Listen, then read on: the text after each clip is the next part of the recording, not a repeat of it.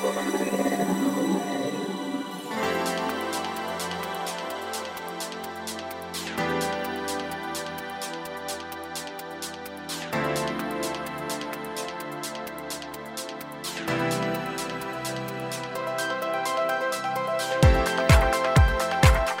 んにちは、ゆきです。菊間が第162回お届けしてまいります。今週も早川さんよろしくお願いしますよろ。しくお願いします。すみません、ちょっと収録遅れまして、またあの走ってきたんで。またですか？はい、なんかそのイメージをちょっと今 すり込もうかなと思ってるんだけど。本当だ。スニーカーがすり減ってきてますそうもん。なんですよ。すみません、汚くて。あのちょっと前にね、もうちょっとあのむ昔にって言ったらおかしいんですけど、うん話せばよかったんですけど、ほら。8月うんじゃない、7月の終わりに、うん早川さん鈴木さんとのトークライブがあったじゃないあですか鈴木健次郎さんね、パリの。私もあれお邪魔してね、声かけてくれればよかった。水臭いよね。いやお忙しそうだとかものすごいねたくさんの方がいらっしゃってて150人ぐらい来たもんね、確か。で鈴木健次郎さんのお話に学びを得たんですけれどもその時も思ったし今回の今の石原さんとの正康さんね。そう正康さんとの菊間がはい。本編すごい一週二週と楽しませていただいてるんですが、はい。やっぱりねあの方もインタビュアーの仕事されてるっておっしゃってたじゃないですか石原さんもそうですね、テレビではね。そうだからそのインタビュアーとインタビュアーのなんかぶつかり合いなんかもちょっと個人的には面白かったりするんですけども、やっぱりその質問をするのって難しいじゃないですか。うんうんうん。でもちろんそれがお仕事だから今更こんな質問なんですけども日常生活でもやっぱりコミュニケーションで質問することって多いんですがは質問する力ってどうしたら養えるんだろうって今更ちょっと。オープニングで恐縮ですけど教えてもらいたいなって。はいいい質問だね。でさすが。いやでもそう、うんなんかもともとはやっぱりそういう専門のさうんうん感じでずっとやってたけどさ、実はそういうのってなんかまああありがたいこといろんな人から結構聞かれてやっぱり？いやそれこそそのトークライブでももともとまあちょっといろんなイベント来てくれてる女の子だったんだけど、ええどうしたら身につきますかって言われてでやっぱりそのトークライブをちょっと見に行って勉強しますっていうふうに言う人もいたりして、ただまあねまあ、ある程度は自分でも語らないとさやっぱそのトークライブだけ見に来て身につけてくださいっていうのはちょっと無理な話だからうんうん何、かのタイミングでって思ってたんだけどありがたいことにあのこの番組ではあんまり言ってないけど、まあ、同じ石原なんだけど石原明さん経営コンサルタントのええええまあ、彼と番組をねずっと経営のヒントプラスプレミアムっていうの両方やらせてもらってて、なんかありがたいことにやっぱりそういう声があのそちらの方でもあったみたいでなんかネタとしてやってくれないかって言われて、ええ石原明の経営のヒントプレミアムっていう有料の毎月やってるものでねあの、まあ、石原明と早川洋平の質問力養成講座っていうのをさこの間話させてもらって。あそうなんですか。そうそうそう。だから俺としてはまだ変なしなんかありがたいなとそういう場を。ええやっぱそういう強制力が働くと喋らざるを得ないからさ。うんうんうんだから結構自分の中で今まで正直本にまとめられるぐらいもう体系化してるものがあってさ。でインタビューの力っていうと遠く感じるかもしれないけど、今ゆきちゃんとかも言ってくれたようにさその質問するためには、まあ、どういうことがやっぱ必要なのかとかさ。なんかその辺っていうのはその全ての人にさもっと広く言うとコミュニケーション何か目的のあってのコミュニケーションって全員に必要だから。そうですね、うん、だからその辺を実はあの別にプロのインタビュアーの養成講座じゃないからあのいろんな形で40分ぐらいかな、まあ、結構その前編後編に分かれてないけど前編は俺をメインで話させてもらって。で、まあ、ネタね全部話しちゃうと40分過ぎちゃうからあれなんだけど まあ初級編中級編みたいに分けてその中でも。なんか質問はそもそもだから何のためにするのかってことがすごく大事だと思うのよ。うんうん。で俺の考えとしては今もちょろっと言ったんだけど得たい結果を得るために逆算して使うんだよね。そういう発想ってある？得たい結果を得るために質問？するってこと？それはないですよね。でもねやってるんだよ。本当？だって質問で「何々ですか?」って聞いてるのはその「何々です」を聞きたいから言ってるんでしょ、ああそういうことか、でもそこまで意識はしてないよね。してないですね。その意識をするだけで全然違うまず一つうん。大きく、でなんだろうな。これは講師ともにまあ俺的にはこうなんで普通の人は C か。プライベートだけだと思うんだけど。あまあでもそんなことないね。営業の仕事とかいろんなことの質問とかコミュニケーションであると思うんだけど。一番大事なのは講師ともにその言葉を引き出すだけじゃなくてもっと言うとその得たい結果を引き出す。今も繰り返しになるけど。相手から何か聞いてただ言葉で返ってくるだけじゃなくてその結果自分はどうなりたいのかっていうさうん。何を得たいのかっていうのを、えーそれを逆算して質問をするんだよってことをまず前提として考える。それだけで全く質問の仕方とかコミュニケーション取り方って変わってくるよね。うんでただね、まあ、もちろんその得たい結果って自分ありきな話だからさ、まあ、これちょっと仕事のレベルの話にもあると思うけどその上でもちろん相手のためにもなるようなさことをするということは俺がいつも思ってるのはあの質問はその質問が成功するかしないかその得たい結果が引き出せるか引き出せないかっていうのはすでに質問をする前に決まってる。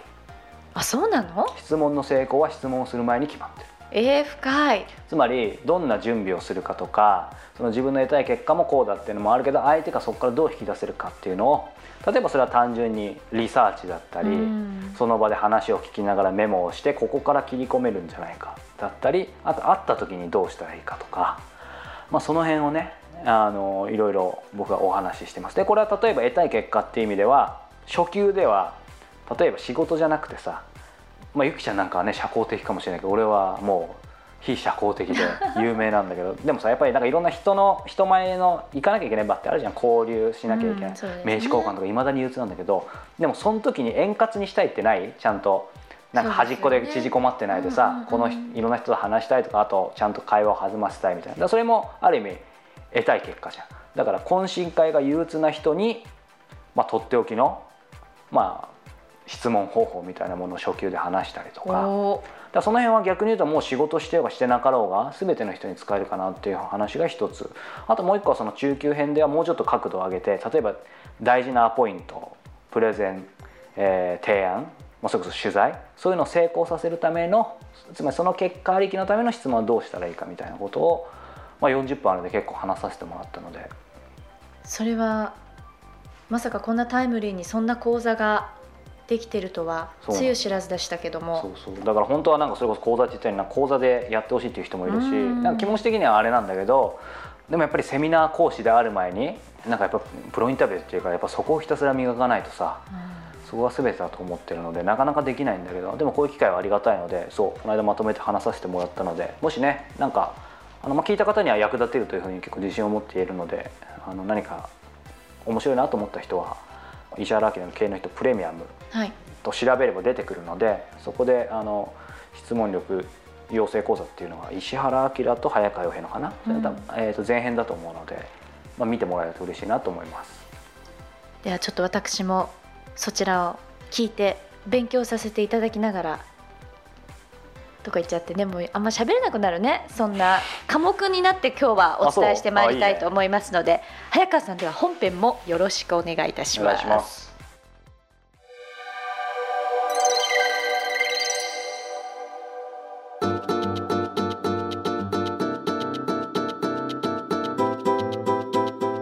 続いて今月の菊間がインタビューです。今月は石原正康さんとお送りしている菊間がインタビューなんですけれども、第3回になりましたね。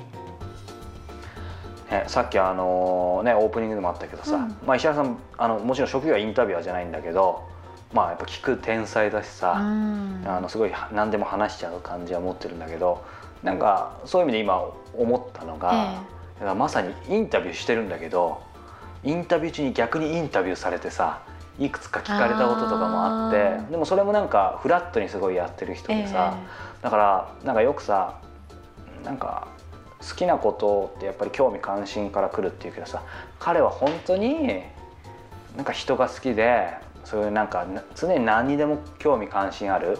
でそれが初めて会った人に対してもそうだしどんな年齢の人に対してもそうしてるんだろうなっていうのがなんかすごい垣間見えて。でそれでなんかまた興味持ってくれるからこっちも嬉しくなるじゃんそうですよね。でまた好きになっちゃうみたい。なあでもこれもちょっとさっきのオープニング引っ張るけどさ、ええやっぱ興味持つと相手はすこう興味持ってくれるよね逆に。だその辺をなんかさっきのインタビュー養成講座のその続きじゃないけどさ 彼はやっぱりその辺を持ってる？でもそれ不自然じゃなくて本当に興味持ってるんだよね。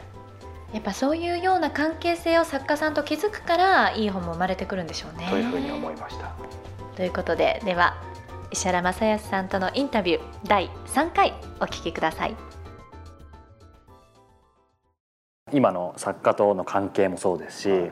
その石原さんのポリシーとして、まあ、実際多分お会いした作家さんに対してもあとやっぱり手紙はい。もそうですけどそのやっぱり本当に素直に自分の思ったことを、えー、とちゃんと自分の言葉で言うことをすごい大切にされてる方だなと思うんですけどその辺の源泉というか元っていうのは、なんか何かきっかけがあったんですかね？元。僕はもう最初はやっぱ小説書きたかった人間なんでなんでやっぱりあのすごいこれ思い上がった言い方なんですけど、えっと小説をお願いしながらこう書き上がったものを読むと、はい。自分のことと同じぐらいにな喜びがあるんですよね。それ編集者の人他の人分かんないですけど、うん。自分極端に言っちゃうと自分が書いたぐらいの気持ちになっちゃうんですよね。だからそういった感じはありますよね。うんうんうんうん。えそれはもう最初からこの仕事始めた時から？始めた時からですご両親ってどういう感じだったんですか？そういう仕事を。ね。いや全然普通の新潟の1階のサラリーマンで、はでえっと母親もえっとパートとかで働いてい、うん、編み物を教えたりとかしてます。へえ。じゃあなんかお父さんがその編集の仕事やってるとかそういうこと全然違いますね。あそうなんですか。でむしろ高校生の時にこう好きになった女の人がいて、うん高2ぐらいの時なんですけど、はい。その人は結構本をくれて、ん。読んだのが一番だったりするそうか。だからその人がいっぱい本をくれて、新潟なんで生まれが、で上京する時にはい。振られたんでで見返してやると思って、で小説を書こうと思ったんですよね、大学時代だからずっと小説書いてたでもねその後にあのまあアルバイトで、はい。その角川にだったり健丈さんとの出会いがあったにしろやっぱりなんだろう作家になりなりたかった人がある意味ぼ僕はまあずっとサッカー選手になりたかったんですけどだからそういう意味でなんかサッカーにかかる仕事したいなと思ったんですけど、うんやっぱりなんかその後距離を置いたんですけどなんかやっぱり作家になりたいとかななないないんですか、まあ、今今。えっとね26ぐらいまでありましたね。あありました？それでこっそりあの群像とかそういうの応募してましたね。あ本当ですか？内緒ですけど。それあんまり僕事前データではないからあんまり言ってないですねそれ。そうなんですよねでちょうどあのその角川にいた頃なんかも小説書いていて隣の編集部野生時代にはい。重松清さんがいたんで、たまにこう小説の見せ合いっことかしてえで重松さんの言うのはうんあの「カラス」っていうタイトルの短編とか覚えてるんですけど東京郊外の団長みたいな小説。なんか地味じゃない？とか 話してたんですけど、はい。今はね重松さんそういったあの小説で、えうん。あそこまで行っちゃってますからね。そうですよねだからまあ何かが何かになってたらひょっとしたらっていうのはあると思うんですけどなんかご自身ででもそれを選ばなかったというか、まあ、それか選べなかったのかわかんないですけど、なんかその辺って大学5年生ぐらいからあの働き出してで、まあ、編集者ってその頃あのカフェバーとかっていう、はい。まあ、要するにバーですけどそこにまあ夜な夜な行って、はい。作家なんかとこう朝までガーッと飲んで、え翌朝ガーッと寝て夕方頃会社行って、はい。でまた飲んでみたいなこっちの方が絶対楽しいと思って編集者の方が絶対楽しいと思って、でちょっとそういった気持ちで僕は編集者になってたんだと思います。正直言って。で気づけば今みたいな、はい、続けます。あでも意外とそそそういうあるかもしれないですね、あれだけあれだけちょっとあんまり僕も自分の話するの恐縮ですけどあれだけサッカー選手になりたかったのにそこからスポーツの選手にインタビューするんでまず新聞社入ってそこから独立しようと思ってたんですけど、気づいたらインタビューの方が楽しくなっちゃって、うん。なんか分かんないもんですねでも好きなもんがあるからそうやって動いたんですよね。あそうですねサッカーっていうね。はい、聞きたかったんですけど、まあ、仕事ってくくり外してもいいんですけど、はい石原さんが今まで一番お金をかけてきたものって何ですか？お金をかけてきたもの。お金をかけ本当にお金をかけてきたもの。うん本当に。お金のかか本当にったこと。え本当に？本当に。本当にお金かかったのは多分い家買ったってことだろ そうか。じゃあそれは普通に要は家を買ったってことですよね、はそうじゃなくてう、ん。なんか自分のプラスのためにとかそういうことですか？まあそうですね、まあ、まあ家もプラスだと思いますけど。だとしたら僕は、えー、31ぐらいの時から、えーギターを習ってるんですけあどあはい。アルゼンチンの民謡みたいなギターなんですけど、はい。物悲しい感じのギターその月謝代この前、はい。あの計算して170万ぐらいかかってえ30代の時から？33ぐらいあちょうど僕ぐらいの時から、の1か月8000円なんですけどね。はい、そんな高くないですよね。でも170万。はい。えそれはなんでまたギターを？えー、と31歳ぐらいの時にみんなでゴルフやれやれって言われたんですよ。あそうなんですか、はい、でゴルフやろうと思って、うちをあの荻窪のあた辺なんですけどああいいとこですね。近くのあの打ちっぱなしのところにゴルフバッグ買って、あの持って練習ししたんですけど、はい。あのこう二振りぐらいしたらグギってこうなってあら。でなんかこの辺が痛いなと思ってあのゴルフボールでバケツいっぱい買ったんですけど、はい。おばちゃんが返すって言って返してで車でバッと出たところにギター教室って書いてあったんですよ。でああるなと思ったんですけどその時が痛くて、実はあのあばら骨2本折ってたんですよ。だからもう絶対ゴルフ向いてないなって思ったんですけどギター教室があるなって覚えていて、でそこに行ってそこはあのソン・コマージュさんというギタリストがいてですね、えーアンドレス・セゴビアっていうスペインの巨匠とか、はい。アルゼンチンのアタウアルパ・ユパンキっていう人のなに支持した人なんですよ。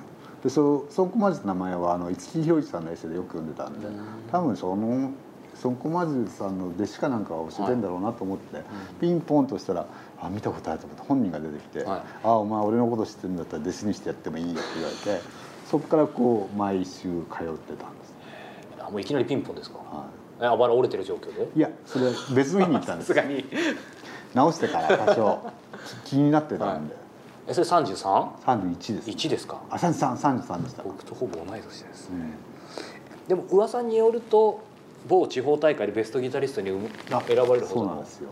あのイーストウエストっていう、はい。当時ヤマハのコンテストが新潟であって、えでその時にベストギタリスト賞新潟地区大会ですけどね、えはい。もらいました。ねなんかもうロローリングストーンズとか。ストーンズっぽかったですね。このイメージとっては怒られるかもしれないですけどじゃあ結構結構弾ける？弾け系でしたね。でも今は本当は結構弾ける。そんな弾け じゃあもともとギターはまあでもやってました。でももうかなりそういう意味ではもう離れてたそれでもたまに離れてたんですよえっとどっちかというと仕事の方が全然楽しかったんで、まあ、ギターなんかアホらしいとか思って弾いてなかっそうか。でもなんかそのそこからもう20年続けてます。170万ぐらい使って車1台ぐらいね。たそうですよね。それなんか続けたっていうのは、まあ、なんか分析するのも変ですけど何なんですかね。うーん。そのアルゼンチンの民謡みたいなのが好きになっちゃったってこととあとそっからアルゼンチンのギターとかあの舞曲みたいなのってなんかフラメンコとかは激しくこう炎を描くような感じ炎をこう描写するようはなギターの弾き方するんですけどアルゼンチンのギターですこう風を描写するみたいな非常にこうサラサラサっていうギターなんでだからそれを聴いたり弾いたりしてなんかこう気持ちが救われたんじゃないですかね。ギターってあの体の中心に置いて弾くんで、あの心にいいらしいんですよ本当かどうかわかんないですけど、はい。そう言われてるんでそれを信じてるんです石原さんが言うともっともらしく聞こえます、そうなんですかじゃあもう今もう基本的には毎週？いや今は減ったんですよその先生がなんか、ちょっともう面倒くさい。で 週にえっと1か月に2回か3回です。でももう相当なじゃあ腕前。でそんなことないんですけどあのあんまり人前でやらないと上手くならないんで、はい。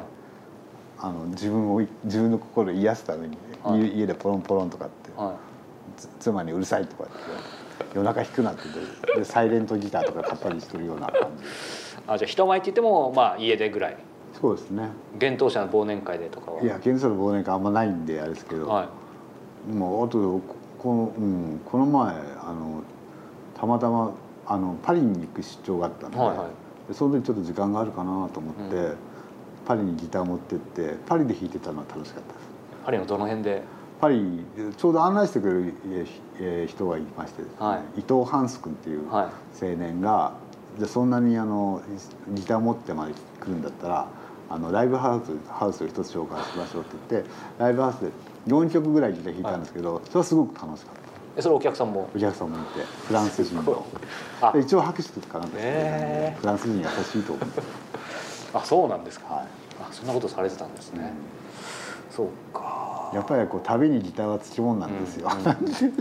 じゃあもう旅には必ずね。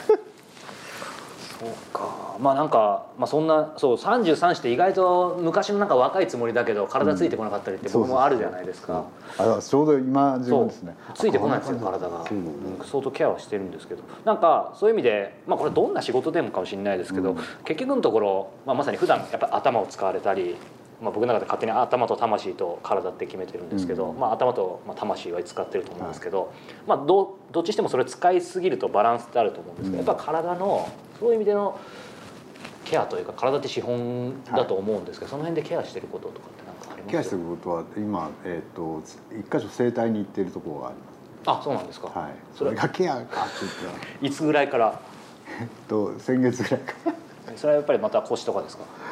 えっと肘なんですね。肘？だ多分ギターとか弾くせいもあると思うんですけど。赤字の入れすぎじゃなくて。赤字は今はそあそそういう作業あんましてないんで。肘と膝が痛かったの、これ加齢によるもんだと思うんですけど。それをケアするためにじゃあでもなんか頻繁にそれこそ運動したりとかはそんなに。あと月に1回のプールとか。ああ まあもう気持ちやってる程度、はい。プールで歩くのがはい。気持ちいいですね。でもでもお酒はやっぱりうんまあエブリディエブリデイですね。一番今日顔がほころびましたけど。毎日飲まないですよ。僕ねそれこそもし仮に厳冬者入ったらクビになると思うんですけどお酒全く飲まないんですよ。うん飲めない。飲めない、うん。のまあ飲めない部で実は45杯は飲めるんですけどでも、うん、飲むのが嫌なんですか？いや飲まなくてもその場に酔えるし大好きなんで。ああそうだよね、は僕もこの前なんかあの検査受けるんでは一、日お酒禁じられた日があった前の晩、えそれでそういう飲み会があったんですけどそれ飲まなかったんです大丈夫でした？あうん、全然楽しかった。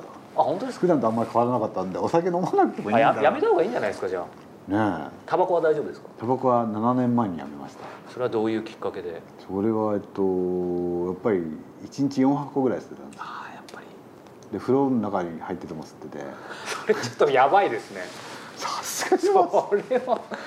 風呂の中で2本吸うとちょうど、あのそれで上がると自分にとってはちょうどいいくらいの感じだった、でもなんかやっぱし編集、まあ、最近どうかね出版の人ってやっぱ吸いますかね。吸ってましたね。編集だからってねそんなに吸っちゃいけませんよね。僕も新聞記者の時なんか言い訳作ってあのやっぱり札回りでこうやっててうん吸ってる時に、なんか先輩が吸わなきゃダメだって言われてで吸っててストレスで吸っててである朝ある時喫煙所でなんか吸ってたらこれおかしいなこれ吸っても吸わなくても人生きついなっていうふうに悟って、うん。そこからやめられたんですけど、すごいなんか合理的ですね。まあ、すみません脱線しました。あのー石原さんが今までなんだろうもうとにかく楽しくて楽しくてもう寝つけなかった夜っていうどんな夜でしょうか？それはなんだろう。やっぱりあの24の時だったんですけど、えー、と山田恵美さんが、あはい。えー僕はは初めて作ったソウルミュージックラバーゾンビってなんです。けど、それで直木賞を取った夜がやっぱり楽しくてバブルより前で85年とか。生まれてないんじゃない？ないないのか5歳。そうでしょ、はい。そうだよね、そんぐらいですね。えっとその要は受賞がもうその夜に分かったみたいな。そうです。分かって、えっと、それからも朝まで飲んでたっていうのが楽しかったです、それ山田さんと山田さんと一緒にそうですよね、えーその時ってそこだからまあもちろん寝てないわけですね。寝てないですね、ししかもあの自分が作った作品がその直木賞の候補とかになると大体1か月ぐらいまで分かるんですけど分かるんですけど僕の場合はほとんどそれから毎日眠れない状態が続いてあそこから。ああなんとかそれは神様お願いっていうのははい。ずっと祈ってたんで、その山田栄美さんはあのやっぱり今もね当然関係が続いてたと思いますけど、彼女はもうずっと変わんないですか？ああいう感じって僕もお会いしたことないですけどイメージが、変わらないと思いますね、うん。うん。やっぱりこう自分の作品、うん。いいものを作ってる自負があるし、えー、とやっぱり小説とか抜群にうまいですし、うん。そうですね。だから年とともにこうゆ豊かになっていく感じがうん。ありますけどね、ううんまく言えてないですけど。うん。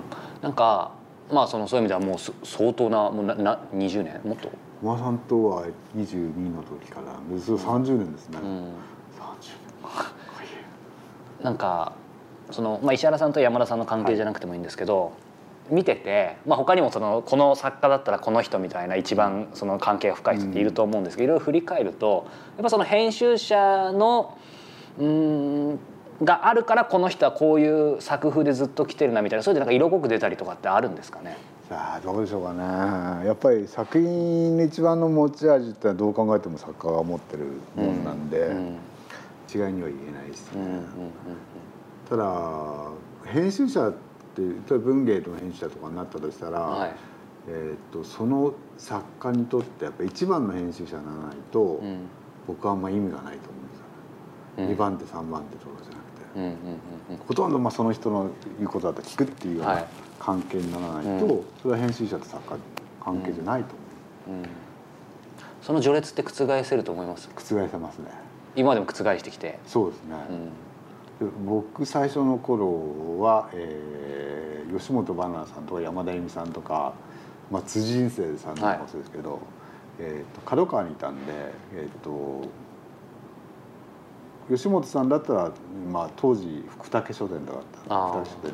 山田さんだったら川出書房で辻さんだったら集英社とかで。でそこでばっかり書こうと、うん。まあもちろんこう売れる作家っていうのは編集あ出版社書こうと思います。ので、それを打破するのがこう楽しみなんです。うん。そうか、まあ、それもそれこそ一言じゃ言えないでしょうけど、うん。なんか序列覆すのはどうやったら覆せるんですかね？それはやっぱりこうなんでしょうね。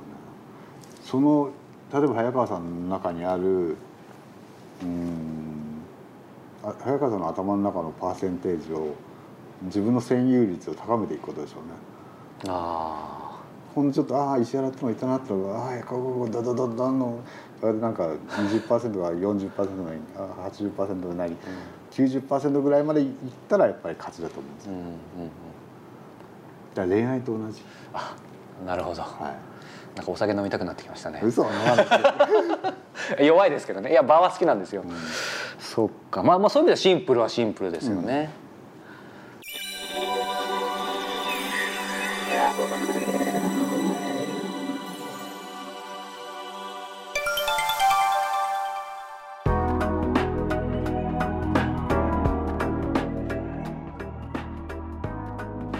今月の良いこと良いもの。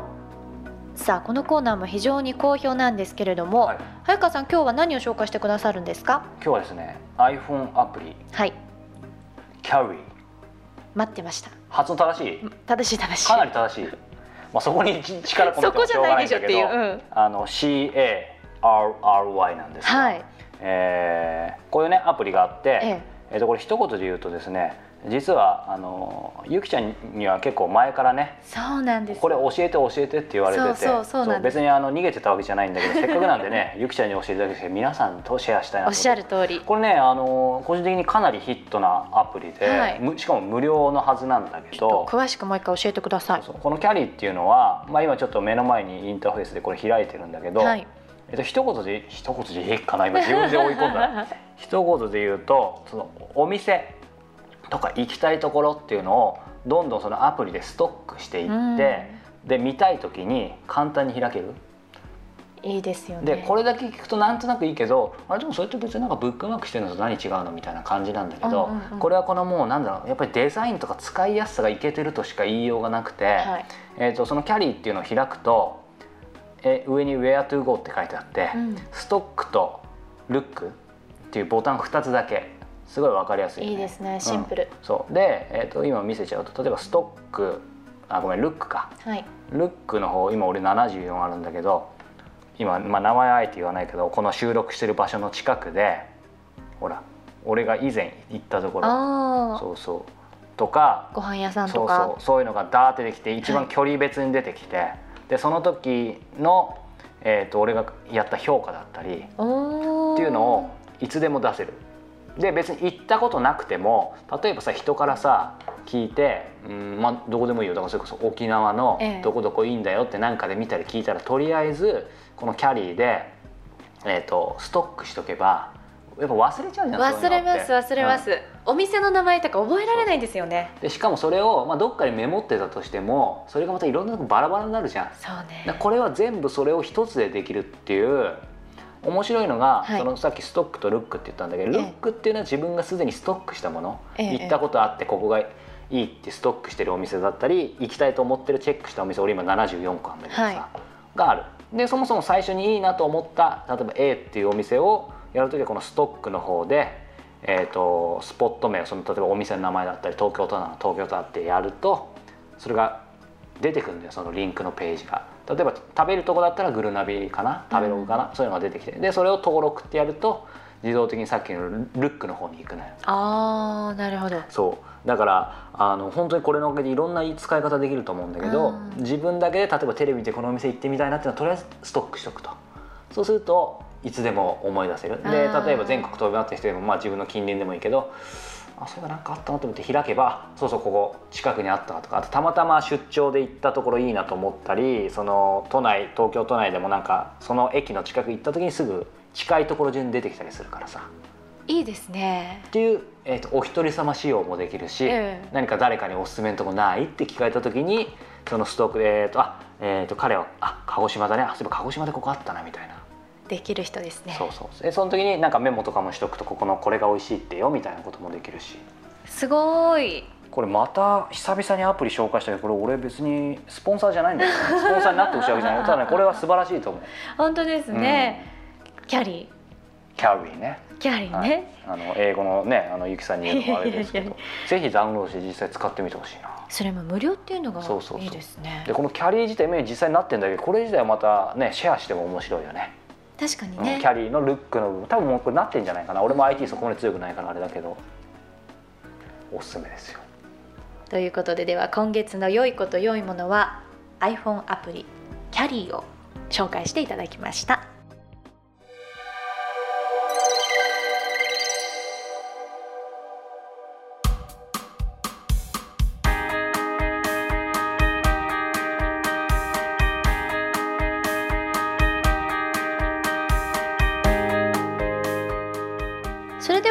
ディングのお時間です。この番組では皆様からのご質問そして早川さんへのお悩みへの答えなどなどを募集しております。キクマガのトップページ入っていただきましたら質問フォームというバナーがございます。こちらから皆様どしどしお寄せいただければと思っております。はい。それからねあの先週先々週もお伝えしているように引き続き、えー戦争の記憶ということで、えー戦争の証言者体験者の方に、えー僕がいろいろお話を伺っていきたいと思いますので身近にそういう方がいらっしゃったらあのぜひ、えーキクタスのトップページの方から、えーバナーで戦争の記憶とありますので、えーそちらからまたご連絡いただければ嬉しいです。ということでエンディングもうそろそろ締めましょうか？そうですね。あのー何今この後ご飯何食べようかしか考えてないでしょ。結構どう？ね。何パーセント？何パーセント正しいこれ。結構お腹空いたなと思って、はい。さっきマイクがお腹グーっていう音拾わなかったかなってちょっとごめんなさい。思ってました。言わなきゃいいのにね。そうこんな感じです。さあということで皆様来週もお耳にかかりましょう。さよなら